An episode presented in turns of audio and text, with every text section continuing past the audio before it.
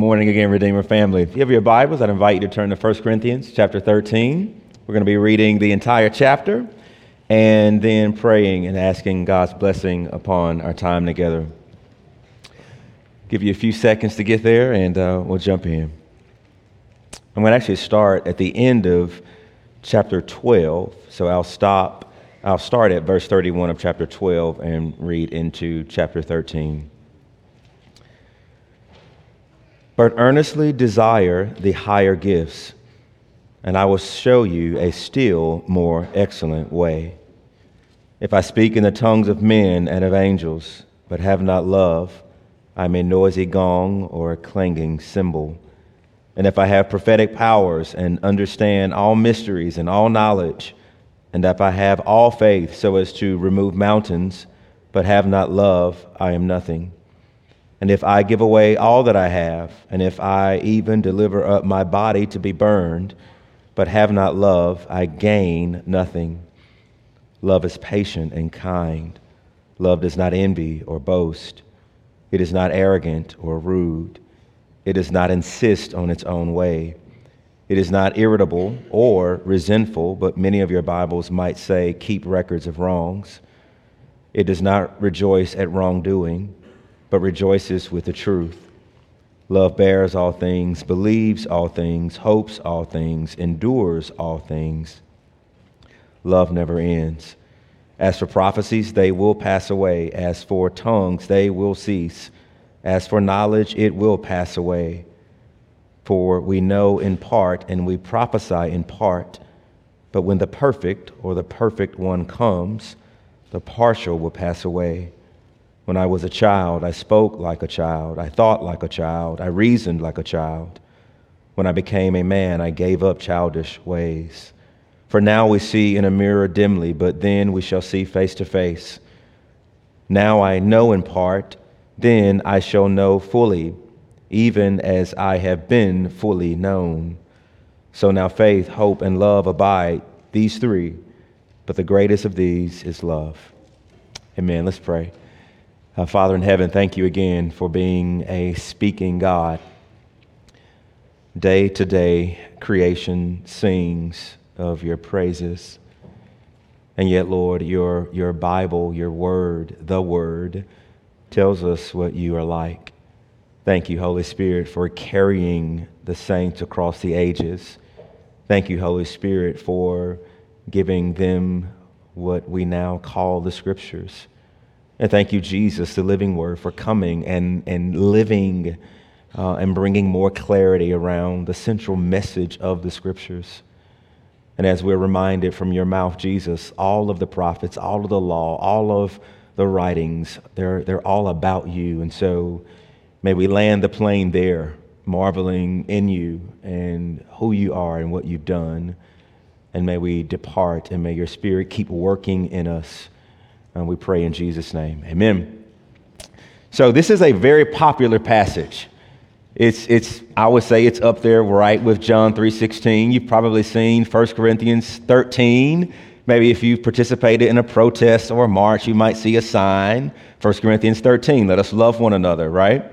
Maybe you've been in a professional football game and you've seen the sign, let us love one another. Maybe you've been to um, Hobby Lobby or Michael's and you've went to their craft section where they have pictures that you take and you buy and you hang them on your wall. And you've probably seen 1 corinthians 13 or maybe you've gone to a wedding and the couple decides that as they become one flesh that they want to have this passage read at their wedding. It's just popular both within the church and outside of the church. And it's popular because it's, it's majestic. It's poetic. It's beautiful there are very few passages in the entire Bible that speak of love in this way. But we got to be careful because this passage wasn't necessarily written about a wedding. It's about a family, all right, but it's about the family of God. That this passage, I think when Paul wrote it, I think he, he really had a particular church in a particular place in mind as he penned these words. And so it's the number one rule in real estate. What's most important? It's, it's location, location, location. And so we have to step back from the popularity of the passage and just ask the question, where is it located? And how does that help me understand the, the overarching message. And if you've been tracking with us as we've made our way through the book of First Corinthians, it's located in the middle of conflict. There's a lot of conflict happening in the body. They're sleeping with each other's wives. They're denying one another. They are mm, uh, overstepping the poor when they come together to partake of the supper. The, the, the, wealthy are having seconds and thirds, and the poor are being sh- shut to the side. And they're, they're, competing over I follow Paul, I follow Cephas, I follow Jesus. That, that, that even last week, he's about the spiritual gifts, and it reads as if Paul wants to hear a symphony where all of the gifts are being brought to bear in the life of the church, but he doesn't hear symphony. He hears one dominant group, and they're, they're the loudest and they're the noisiest, and it's the group that's speaking in tongues. They think that tongues are supreme, and they're suppressing everyone else and making everyone else in the body feel second class. And it's into all of that conflict that Paul says, wait a minute, wait a minute, wait a minute, that you're missing something. You don't love each other. And I don't care how gifted you are, I don't care how much knowledge you have, that you're missing the missing ingredient. That what Paul is actually saying is, is what we've entitled the sermon this morning. That your giftedness minus love is nothing. And that, that's the point he's trying to make. He's trying to prop up the centrality and the indispensability of love inside of a covenant community. And so that's what I want us to think about this morning. They had to be reminded that something was far greater than their gifts, something was far more greater than their theology, far more greater than their knowledge and their faith. Love is indispensable. And if they needed to be reminded of that, who are we to say that we don't either? And so I want us to look at the heading under three points, and I think it's going to follow like straight with the text. So sometimes when preachers preach, we try to make it three points. In the last couple of weeks, I've done four points, and so we're going to come back to three points. But the three points I think are in the passage. And the first is the significance of love. And then we'll, we'll look at the shape of love. We're going to end with the story of love. So let, let's think about the significance of love. Now, you know, Paul is, I think this passage is, is a sandwich. In other words, you look at how chapter 12 ends, he says, I will show you a more excellent way. Well, what's the excellent way? Look at verse 13 of chapter 13. So faith and hope and love abide, but these three, the greatest is love. And so there's the bracket that, that what Paul is saying is central, what, it, what is indispensable, what is the most excellent thing that churches can strive after. It's love. That love is significant. And if you look at it, Paul in verses 1 through 3, you can call it hyperbole. I, I, I would prefer he gives them he constructs this hypothetical person, right? So he's saying, like, hey, if this person had tongues, and if this person had faith, and if this person had power, and if this person had sacrifice, and if this person had generosity, right? He's building up this, this hypothetical person. But before we look into who he's building, I want us to pay attention to a few things. Notice that what he says in verse 1 through 3, we've seen these, these, these words before.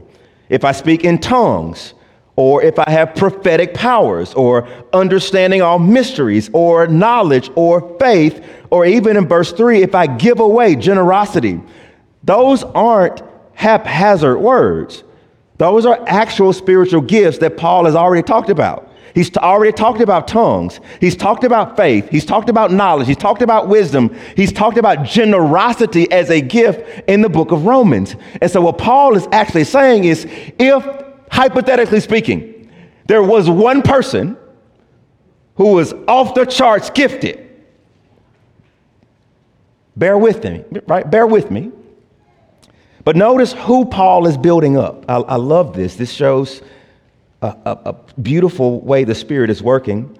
Paul doesn't say, hey, you Corinthians, if one of you could speak in tongues of men and angels, but not love, you're a noisy glum. Notice he says, but I. So, so the key word there is I. I, the Apostle Paul, even me, even I, the Apostle Paul, when Paul says, I speak in tongues more than all of y'all. I, if I had prophetic powers, if I have all faith, if I give all away. So Paul is not just saying, hey, if this were you, he's actually putting himself as the apostle on the stand. And here's what he's saying If I, the apostle, could speak in all tongues, and when you look at the rest of the book, it, it reads as if tongues, first and foremost, was a gift for unbelievers. Paul's going to say that. Secondly, it was to build them up. And then third, it reads as if it was an intelligible language. And so here's what Paul is saying. Paul is saying, look, if I knew all of the languages that were spoken under the heavens, having never studied them, but I knew them so that I could go in and be a missionary to people who have never heard the word of truth. And on top of that, if I knew the language that the angels speak, we don't even know what to do with that. What, what do angels speak in? And Paul is saying, if I, the apostle, had all of that knowledge, so that's the first thing. Second, he goes on to say, if I had prophetic powers, and if I understood all mysteries and all knowledge and all faith, and my faith was so perfect, and notice what Paul says, I could remove mountains in the plural. Now, where do we see this correlation in the scriptures? You remember when Jesus healed the, the son who was possessed by a demon that was causing epilepsy. And the disciples tried to heal him, and they couldn't heal him. And so the daddy says, Look, y'all get out the way. Let me take him to Jesus. And he takes the boy to Jesus. Jesus casts out the demons, and the disciple says, Look, master, why couldn't we do that? And Jesus says, Look, your faith. He says, if you had the faith the size of a mustard seed, you could tell that mountain to move. And what Paul is actually saying, theoretically speaking, if I had faith, not the size of a mustard seed, but of a mustard tree, and I could move not one mountain, but a mountain range. That's mega off the charts faith. And then he says, and if I had the gift of generosity, where I gave everything I had away that there was nothing left to give. And then I gave my life to be burned, which is code word for what Nero was doing to Christians. And around Paul's day, maybe around the time this was written, what Nero did, he tarred Christians and then he burned them alive. And what Paul is saying, after, after I've given everything away, then I give my life. Now, just think about the, the spiritual resume of this person that he's constructing. And I think we need to read it cumulatively. What do you mean? I think what Paul is saying is if I had all the gifts, not just one, all of them. Tongues, I got it. Generosity, I got it. Knowledge, I got it. Faith, I got it. Miracles, I got it.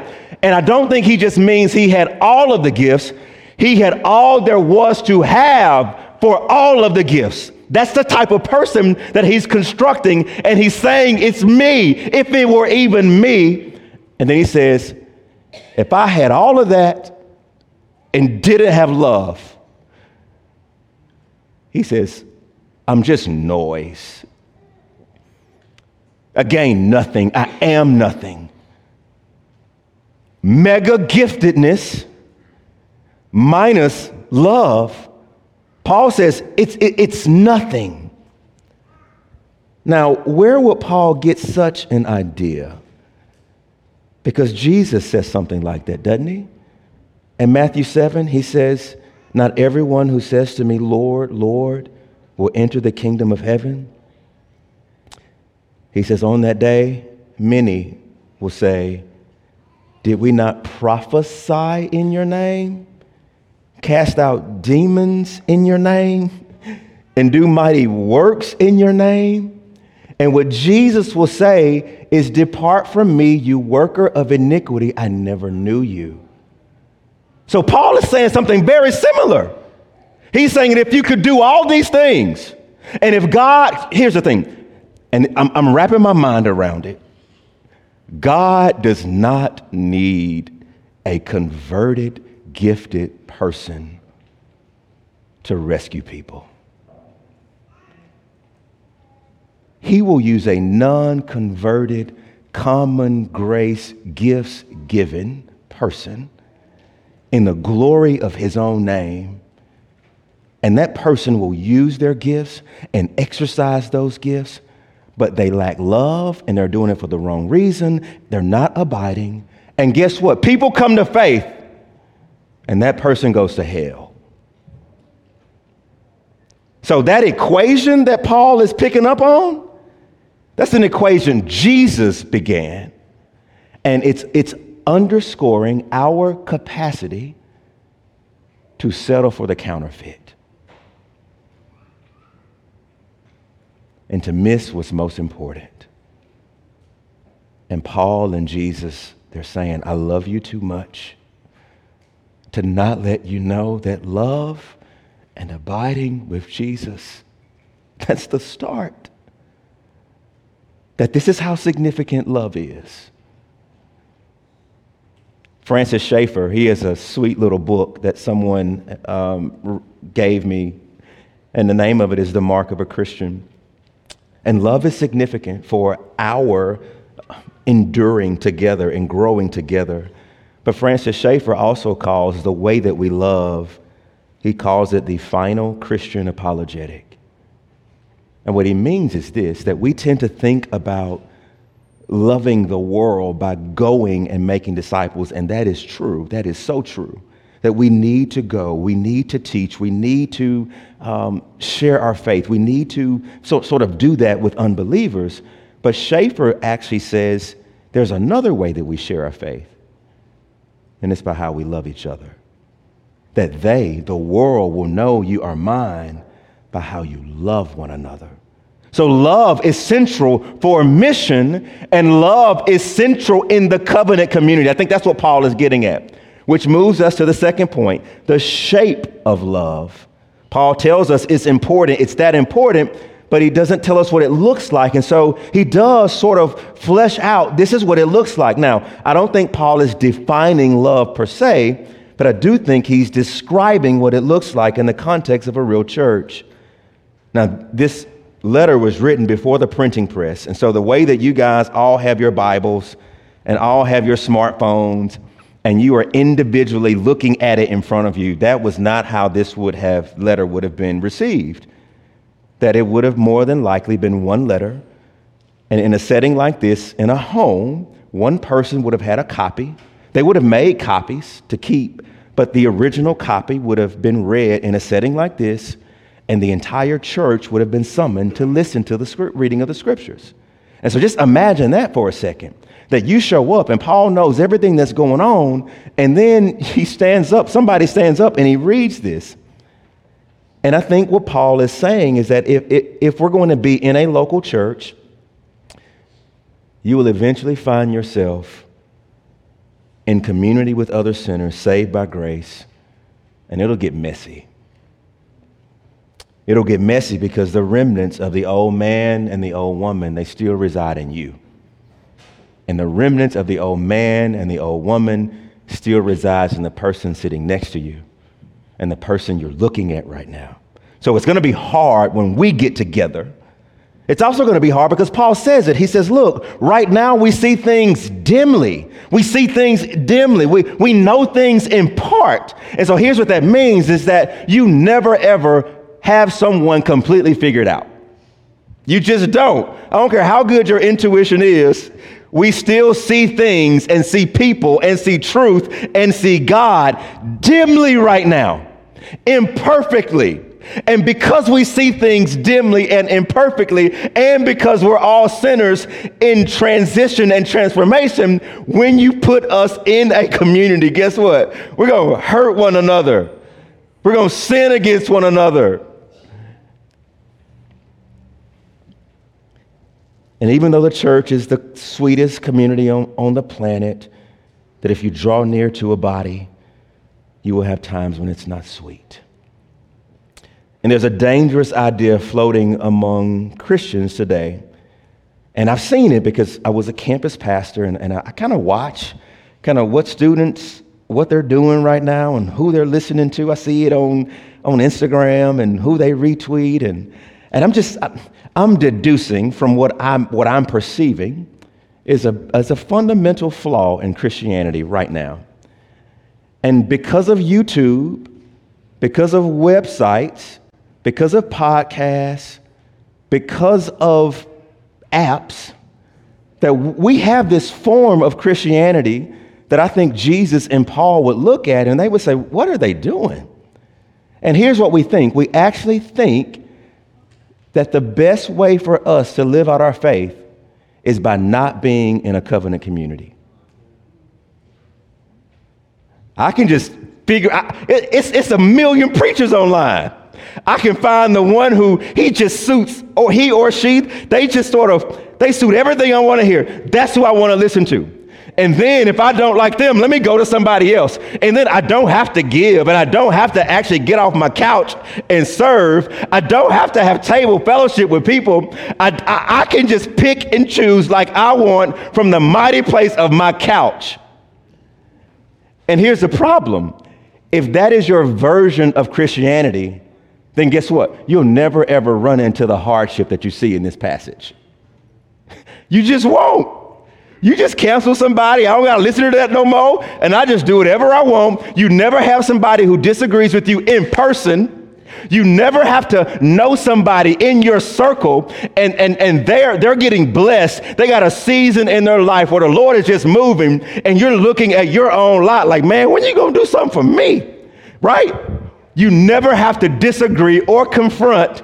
You, you can, and so here's the thing if you think that version of Christianity is biblical, it's not. Look, I love our live stream, but I've often thought about killing it. What I would rather see the numbers on the live stream is people here.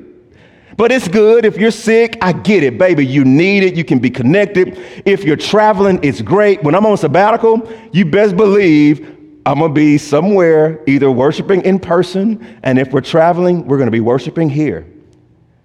But it can become a crutch. For people who choose that way of Christianity, you're neglecting one place where you can potentially get hurt, but you're opening yourself up to you, yourself, and you, Christianity. You're not bearing burdens, and burdens are not being borne by other believers. No one is challenging you, no one knows you, and you're lonely and you're siloed. See, this passage is not a flowery, teach me how to love. Like, like this passage, it's like, let me show you how to love when conflict is happening in the body, when the sweetness don't smell sweet no more. That's when I'm calling you to love. And love looks a certain way. It looks by not doing certain things. Paul's going to give us eight, and it looks like doing certain things. So, and I love the symmetry. So, here are the eight things that love does not do love does not envy does not boast, is not arrogant, is not rude, does not insist on its own way, is not irritable, does not keep records of wrong, and it does not rejoice in wrongdoing. And so, if you are in a covenant community, you're going to have moments where you witness the giftedness of others, where they get promotions and they get spouses and they get pay raises and they have children and you feel looked over. You're going to experience seasons where you suffer and have conflict in the body, and you have to engage people different than you. And love says, when those moments come, this is how not to behave, and this is how to behave. And so the unloving person can't handle the success of other people. Love does not envy. Envy is another word for jealousy. Jealousy is the inability and the unwillingness to rejoice when someone else gets something that you want. The unloving person can't handle that. But the unloving person can't even handle their own success. Why? Because they boast when they finally get it. the unloving person begins to feel themselves and they're filled with pride. And the key phrase of boasting is I, I, I, I. The unloving person cannot navigate difference and diversity well. They're rude. And another word, uh, or one scholar says, rudeness is breaking social norms of kindness, behaving inconsiderately, aggressively, or deliberately offensively. And so I envision the unloving person disregarding tactfulness. They lack measured restraint. They run roughshod over people. The unloving person can't do conflict well. It's either my way or the highway. And the loving person says, brother or sister, first and foremost, our relationship is more important than me being right. And if we can reason around the scriptures together, then we can come to two totally different places. And guess what? We are still in relationship. I can die. What's more important is you and I. It's love. The unloving person can't even handle when an enemy is disciplined. They gloat over it. They might be tempted to rejoice. The unloving person can't forgive sin that has truly been repented of. When a brother or sister comes to you and says, I'm sorry. And I don't mean lip service. I don't mean, let me just shut you up and tell you what I want you to hear. I mean, like, I'm genuinely broken and I'm endeavoring a new obedience, seeking by God's Spirit not to do that thing again. The unloving person, you keep a journal and you say, You hurt me there, and you hurt me there, and you hurt me there, and you hurt me there. And every time you talk to me, what I'm putting in front of you is this it's unloving. It can't forgive what's truly been repented of. But love also has a positive look. And he gives us eight aspects. Again, love is patient, love is kind, love rejoiceth with truth, bears all things, believes all things, hopes all things, endures all things, love never fails. So it's eight and eight. And I kind of think, like, like, Paul, why would you do that? In part, I think it's for memory. Another part, I think Paul is kind of fashioning this new ethic around the way the Ten Commandments are fashioned? That the Ten Commandments come with prohibitions do not, do not, do not, but they also come with but do this and do this. And we know that when you read the commandments, the one where prohibitions are, we're, we're also to do what's positively on the other side of that. And what is prohibit, I mean, what is uh, commanded, we're also to move away from what is negatively prohibited. And so I think Paul is doing the same type of thing where if you land on the person, well, I'm a rule follower, I need to know, tell me, make it plain. Tell me what I'm supposed to do and what I'm not supposed to do, right? So I think, th- I think that's behind it. But love is patient with people, it's slow. The cadence of love is not seconds, it's years. It's slow to throw the towel in. Love is kind. It looks for ways to proactively show warmth, not just not offend, but it looks for ways to proactively show warmth and affection. It throws parties when truth is exalted. And it doesn't matter the personality of the speaker, doesn't matter the gender, it doesn't matter the age, it doesn't matter the race that what matters most is truth.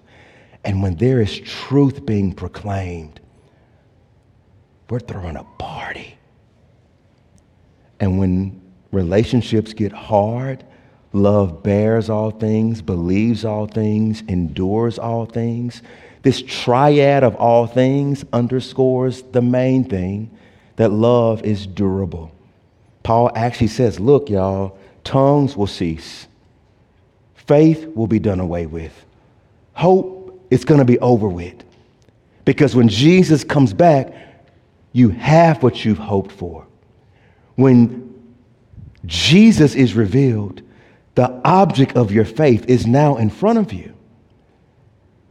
Tongues, they're going to pass away. And in the end, love will echo forever. And it doesn't just echo in eternity future.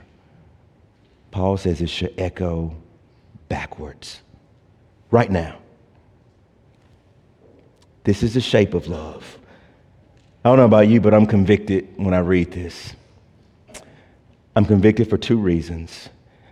One, I have a front row seat into my own heart. And I also have a front row seat into this church. You see, this passage is not flowery language to help you love. You can say your spouse, but eh, the context is really the church. And I can say, I have not always been a loving pastor. I've sought my own way. I've not considered you at times.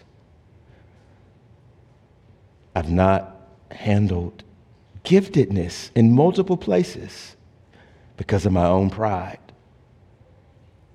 And God has done amazing things in me and through me. And when He does that, I put my chest up. Look at what I did. I've gotten frustrated where I've thought about leaving ministry altogether because it's just hard. And the, the language here is, is love bears and love stays and love endures.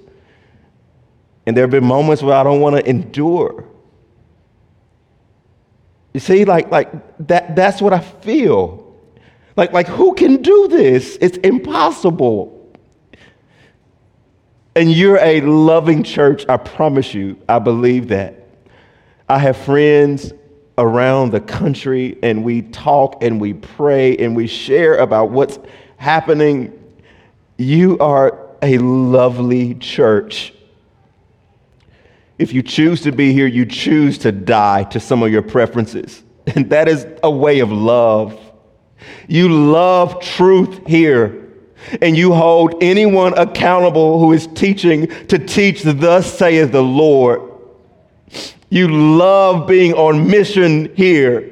You're not just trying to build a holy, holy huddle and to say, forget what's happening in the city and the world around us. You care here and you write letters and you make meals when we're suffering.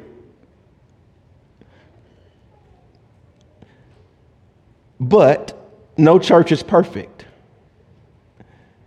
This week I had two African American brothers in a spot I like to hang out, and they one's a businessman, another one is a lawyer.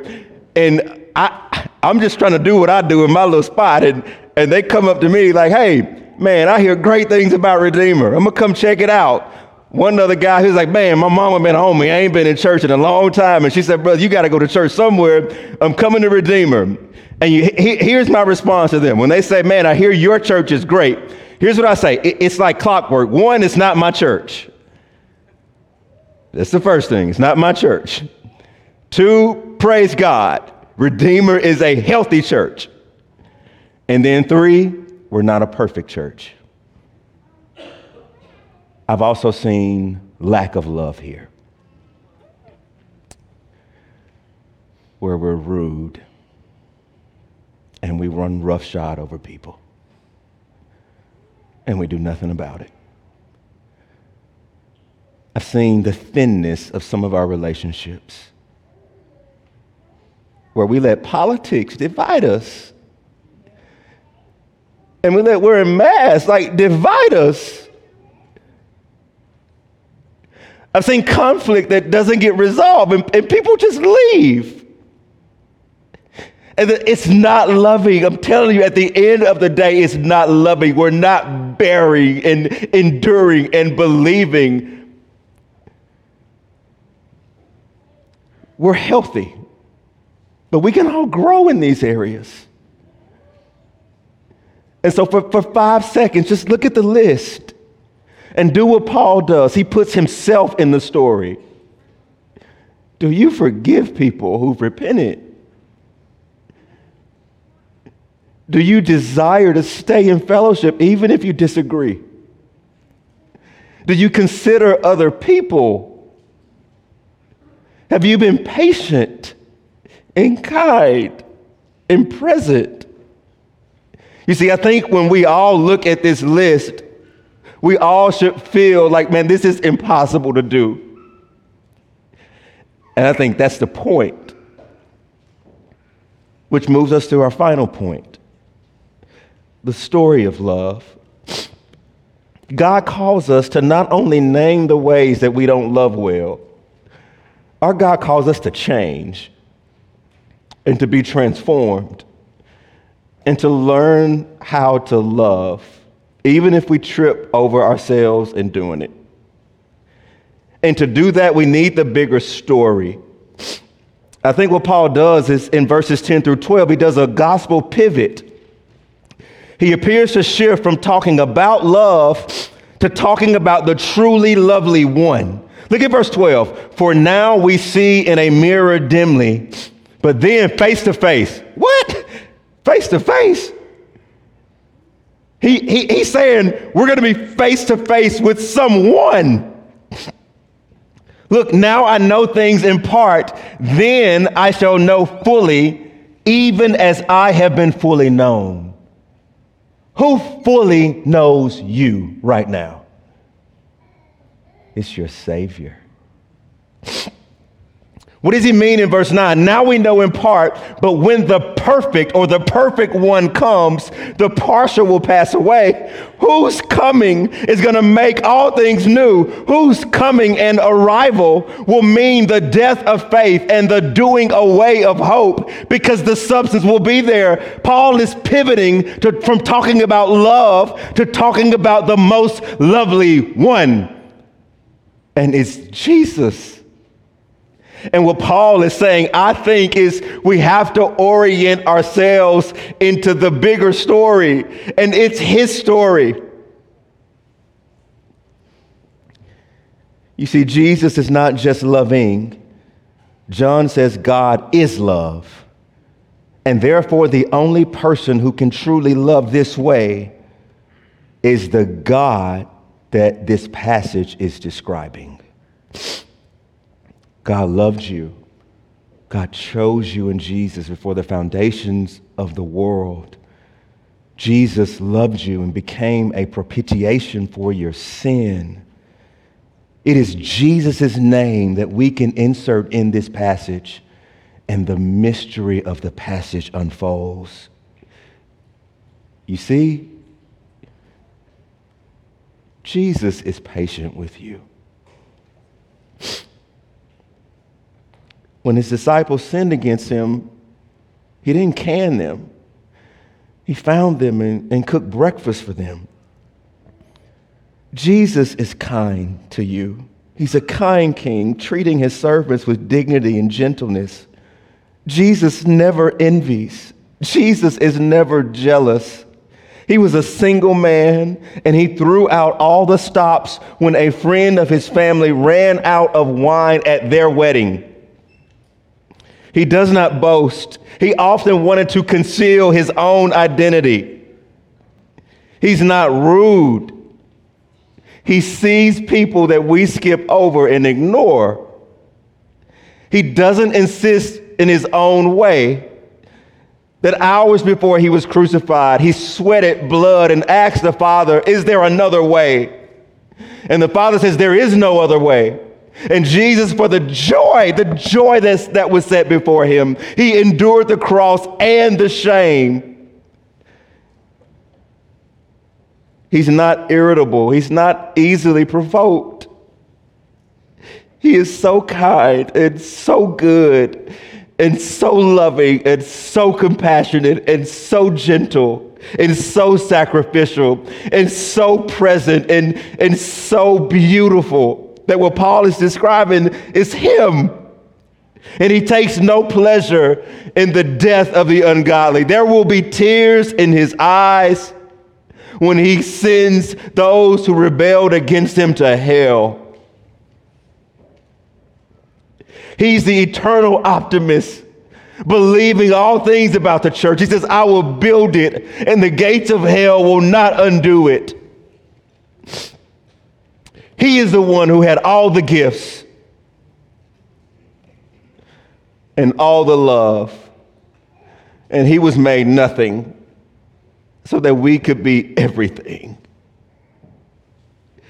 You see, when we posture ourselves there under his love and receive his love and abide in his love and soak up his love, that's the only remedy for us being unloving. You see, if we're having a hard time forgiving, we don't quite understand how much we've been forgiven. When we're having a hard time being patient, we don't understand how patient Jesus is with us. When we don't practice kindness, we don't understand how kind he is to us. When we're, we're rude and given over to rudeness, we're not understanding something about his character. And what Paul is saying, beloved, it flows inside out. And this is what Jesus was getting at in John 13. John says Jesus loved them and he loved them to the end. And on the final night of his life, he chose to have Passover with his disciples. And then Jesus bent down and dressed himself for service and he washed his disciples' feet. And it was pointing to the washing that would happen on the cross. He's washing them with water, but tomorrow I'm going to wash you with my blood. He's cleansing them of their dirt. Tomorrow I'm going to cleanse you of your filth. And then he gets up and he tells the disciples, A new commandment I give you. He doesn't say, Love one another. He says, As I have loved you, now go love one another. You see? It's inside out. It's you love me, now I can love. You're kind to me, now I can be kind. This is a lovely place. I promise you it is. But, beloved, we can grow in our love from the inside out when we walk in the bigger story, His story, the story of love. So I want to close with this quote that I, this prayer that I heard this week. Father, what we know not, teach us. What we have not, give us. And what we are not, make us. What we know not, teach us. What we have not, give us and what we are not, Father, make us, make us more loving. Let's pray. Father, thank you for your word and for the goodness and the sweetness of it. Thank you that you remind us that love is important and, and it's not arbitrary. It's more than, than a feeling. It shows itself in our behavior, in our thinking, in our living. Thank you, Jesus, for becoming sin and specifically dying for us and our lovelessness and our jealousy and our bitterness. Thank you that your loving grace is transformative. You change us by your love. Help us to love you and help us to love neighbor. We pray in Jesus' name.